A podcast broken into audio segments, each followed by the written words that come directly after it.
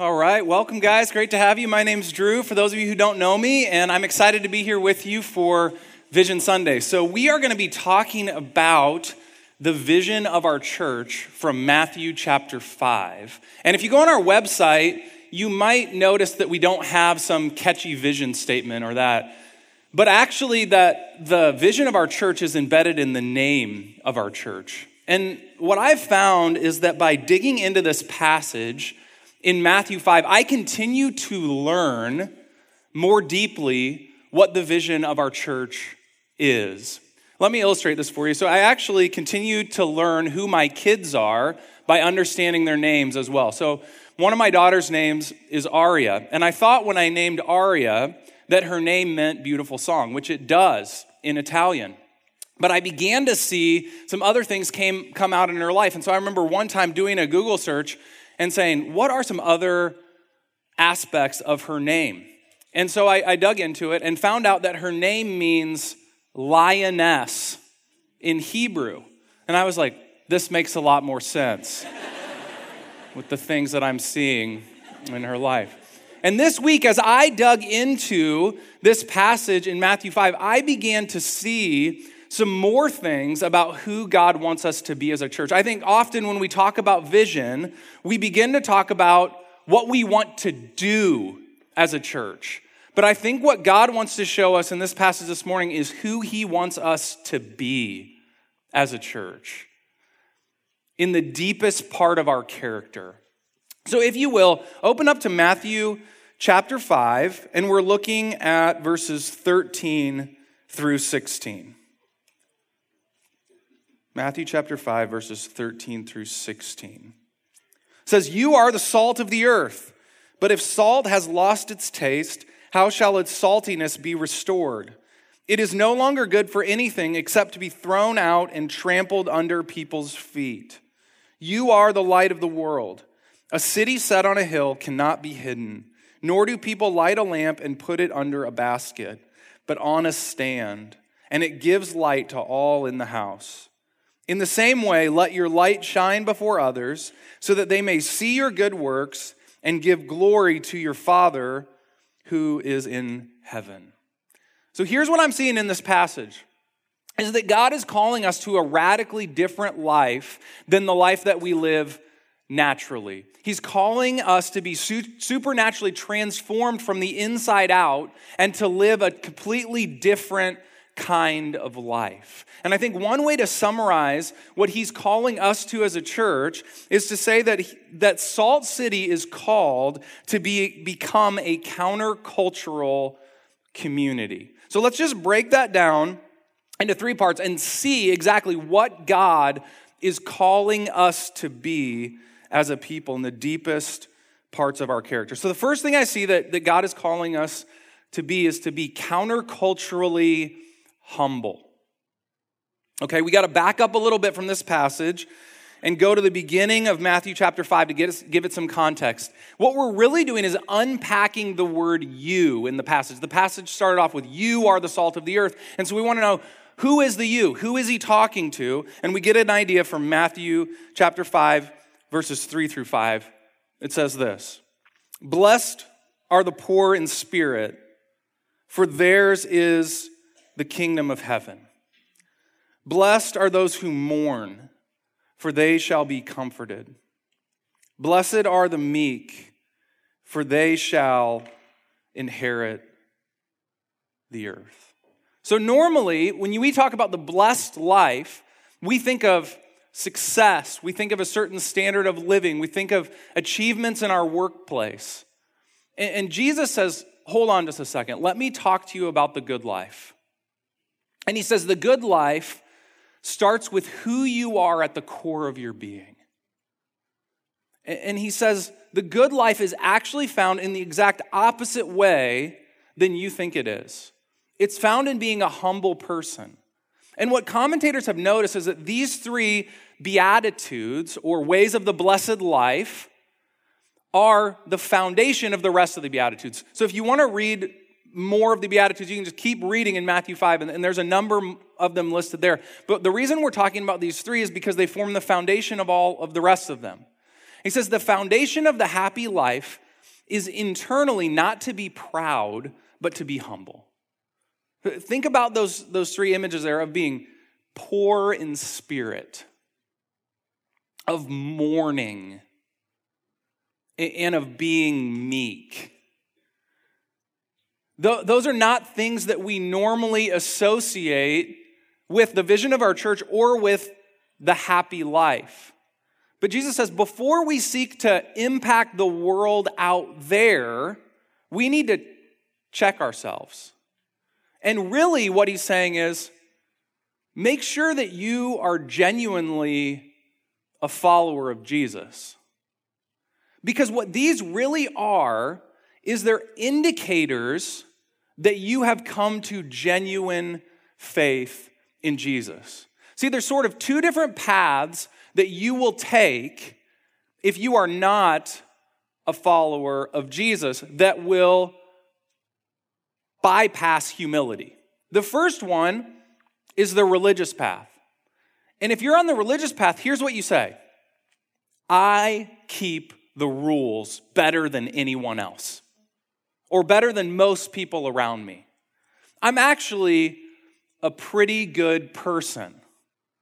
And if you have that sort of attitude, you won't be poor in spirit, you'll be middle class in spirit. You're going to be the type of person who sort of looks down on other people and thinks that the people around you are the way that they are because they're not as enlightened as you are.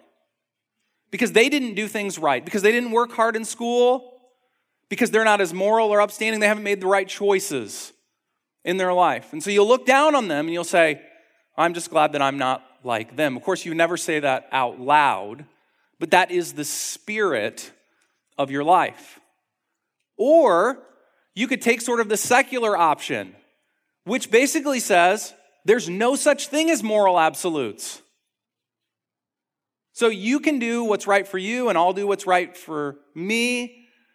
But in so choosing your worldview, what you do is also bypass the necessity of humility because there's nothing to live up to. There's no standard to abide by.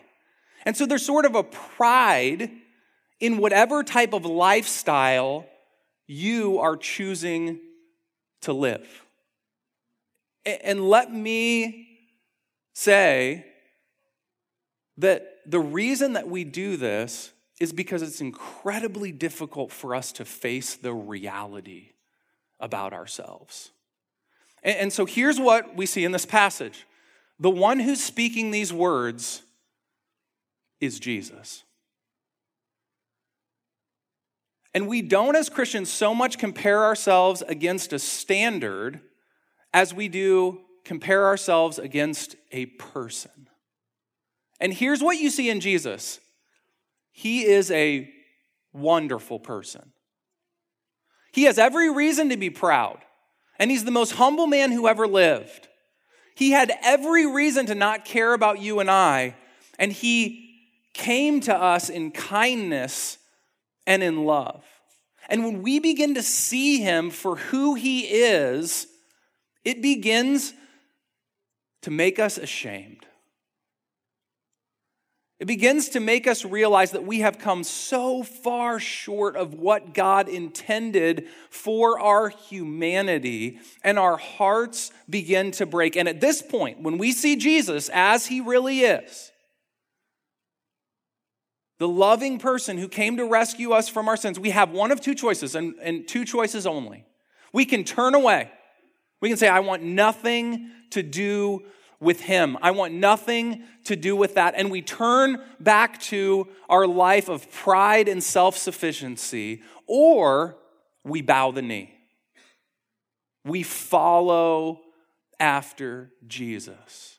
But in order to follow after Jesus, we must fundamentally admit that we have been getting our lives completely wrong, and thus we must be poor in spirit, meek, mourn over the choices that we have made. So the Christian life starts with countercultural humility.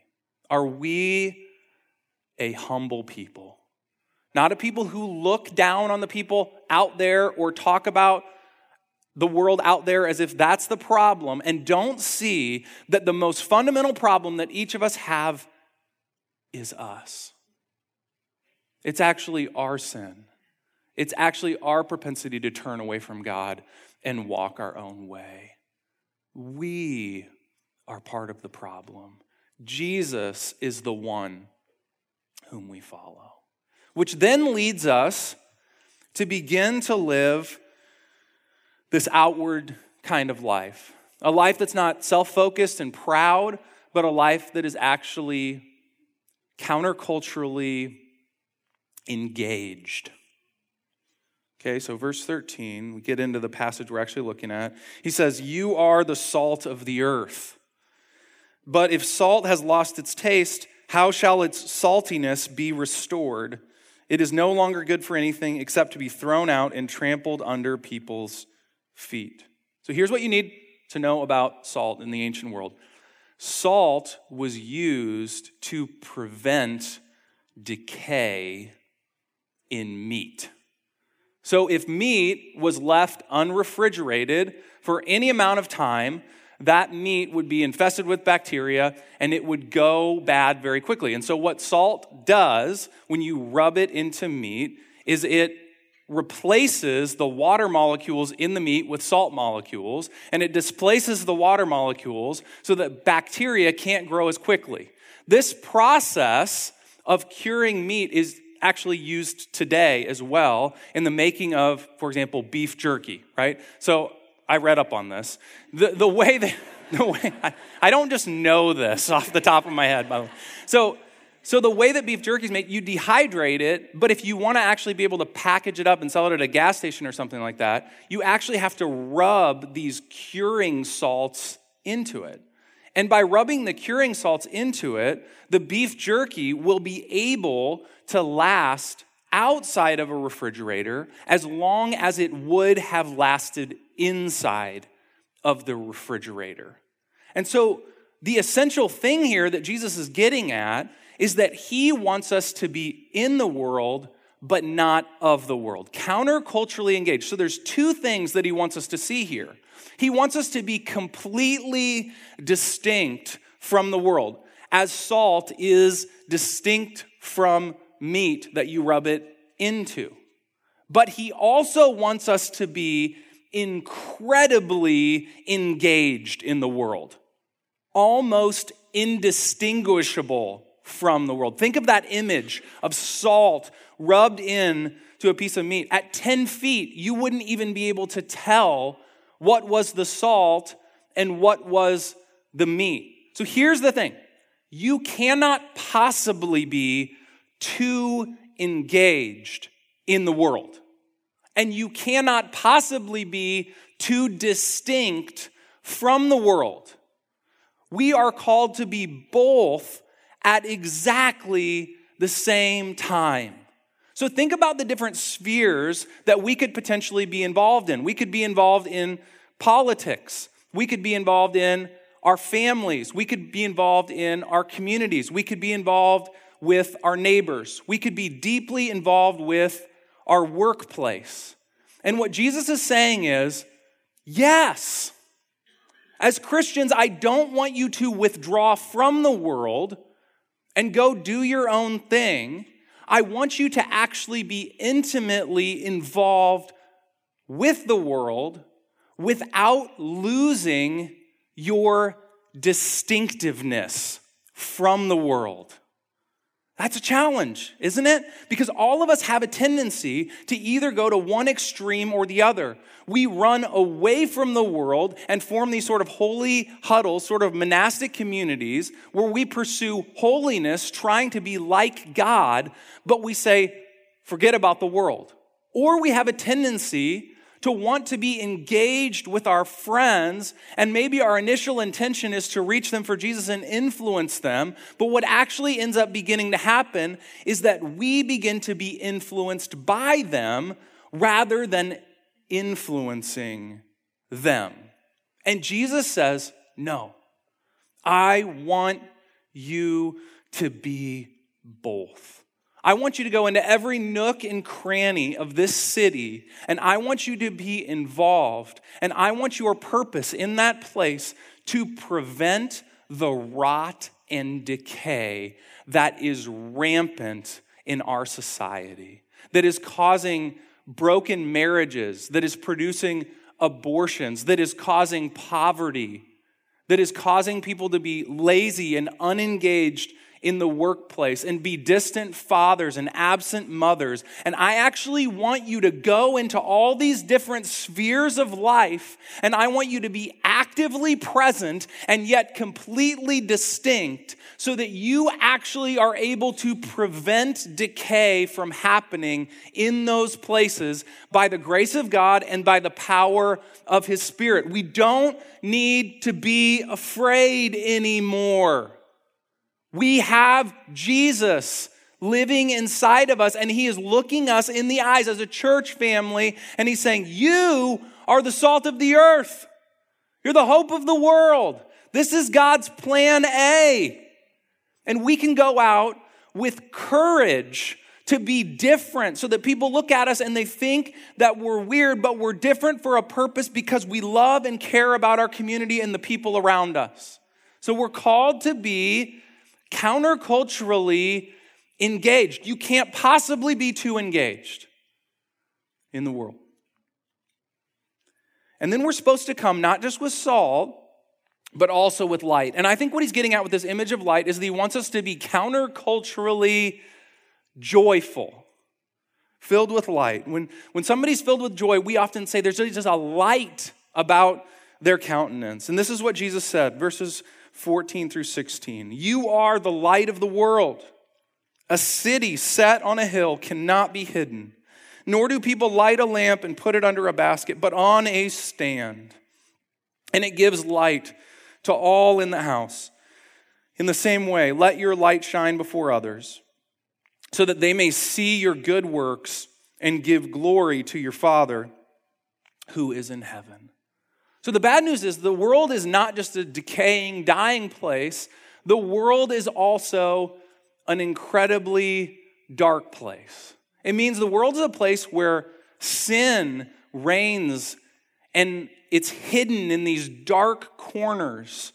And we're called as Christians to shine our light in such a way that it illuminates people on the path toward the good life, and it also exposes that they are on the wrong path. How is it that we as Christians are light? Many of us are saying, I don't really feel like a light. I don't feel like I have a joyful countenance. But Jesus doesn't say you have the opportunity to be the light of the world. He says you are the light of the world. If you're a Christian, you are the light of the world. And here's how that has happened. Jesus said in John 8, verse 12, I am the light of the world. Whoever follows me will not walk in darkness, but will have the light of life. So here's what happens the world is completely dark, and this baby is born in Bethlehem, and he becomes a man, and he goes around doing good works and talking about his father and a light enters a dark world. But Jesus' intention in being the light of the world was not to sort of keep that light to himself, it was actually to give that light to others.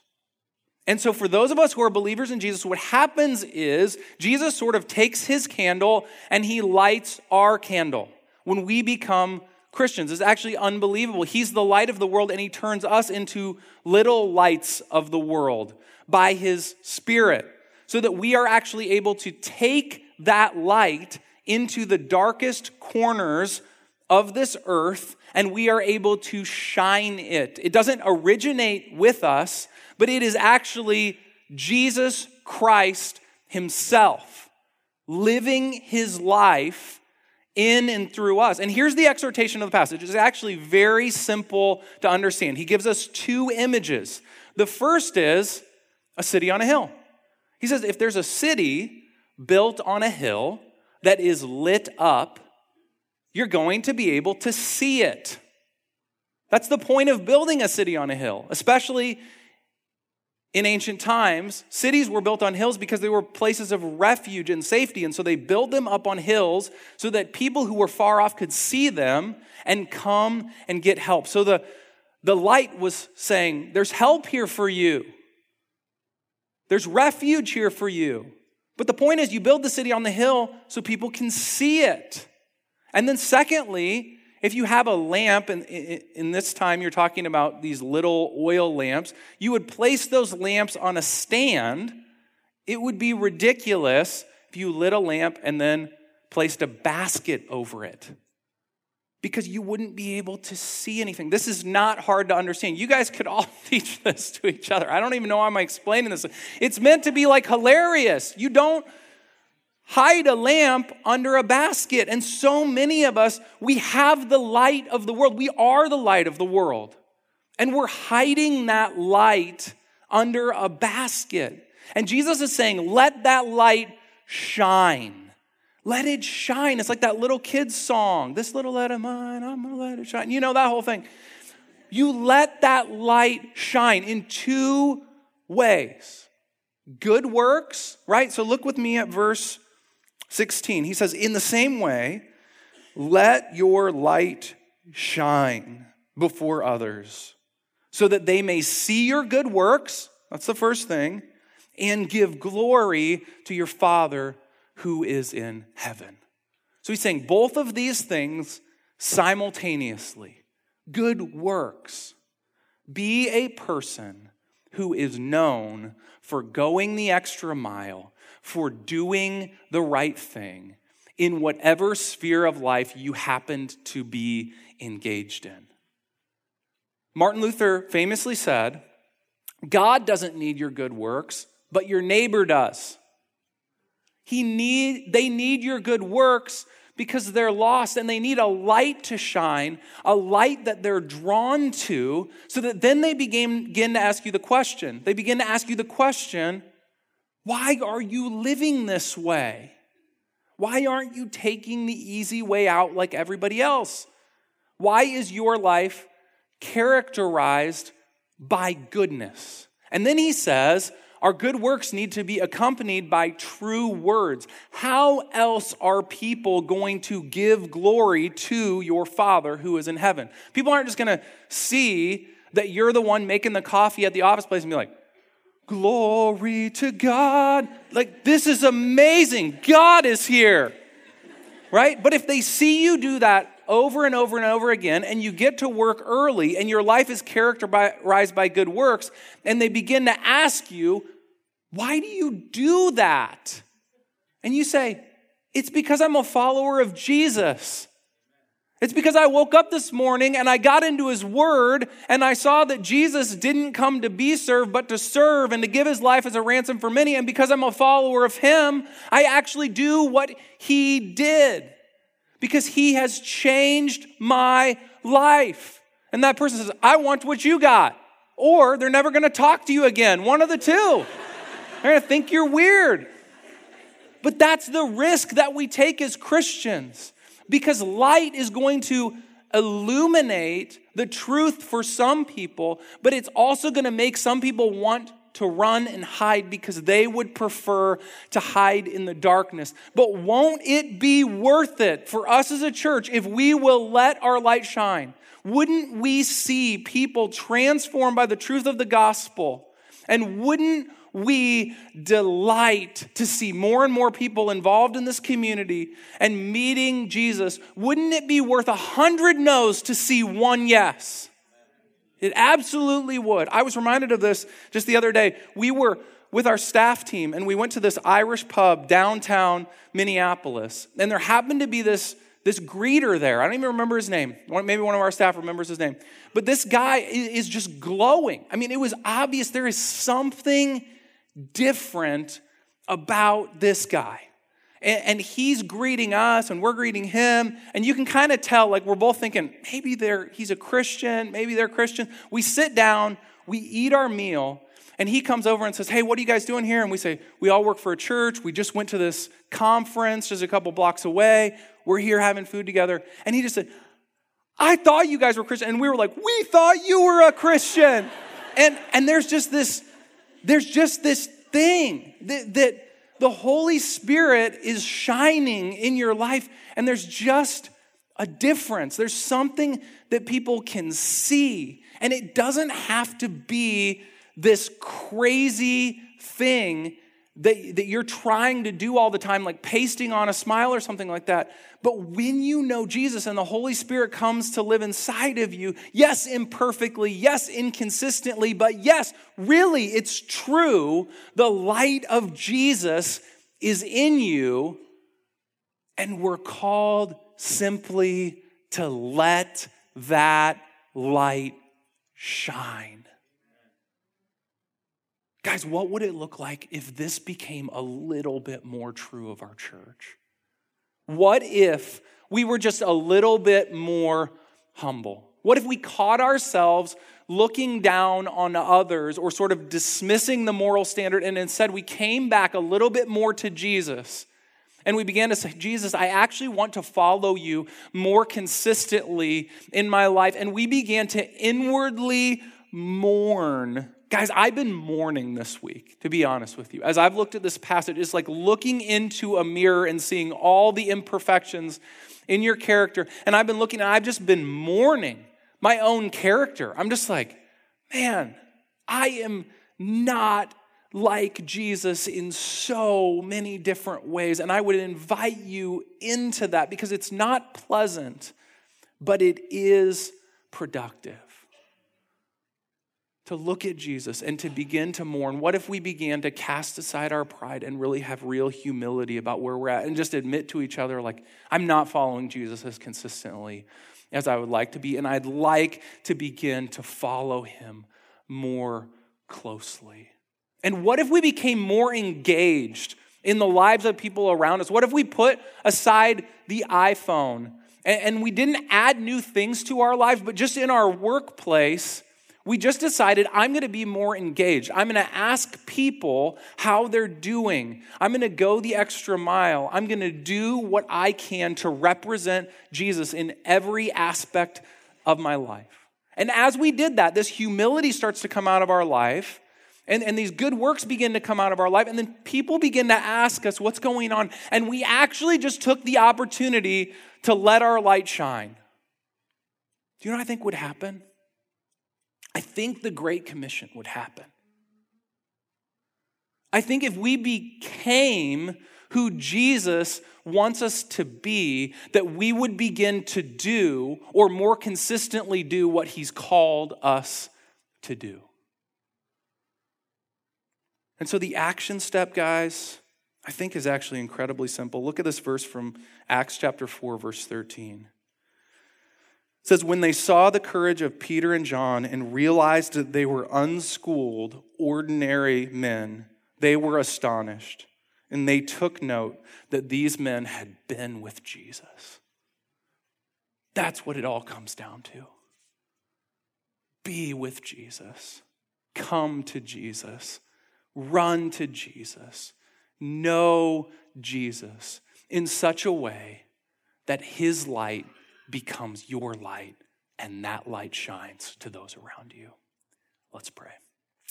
Jesus, thank you for this vision that's embedded in our name, that you call us to be the salt of the earth and like a city on a hill. And we want to be a place that is marked by deep engagement with our culture in all the different places where we find ourselves. And we also want to be a place where the light of Jesus shines forth from our lives. And we know that that's only possible when we're connected to you. So I think what we want to say is, man, we haven't been drawing near to you like we want to. There are holes in our character, in our consistency, and in our life with you. And we want to take this opportunity on Vision Sunday just to come back to you. God, would, would this next season of our life be a season of walking with and enjoying you?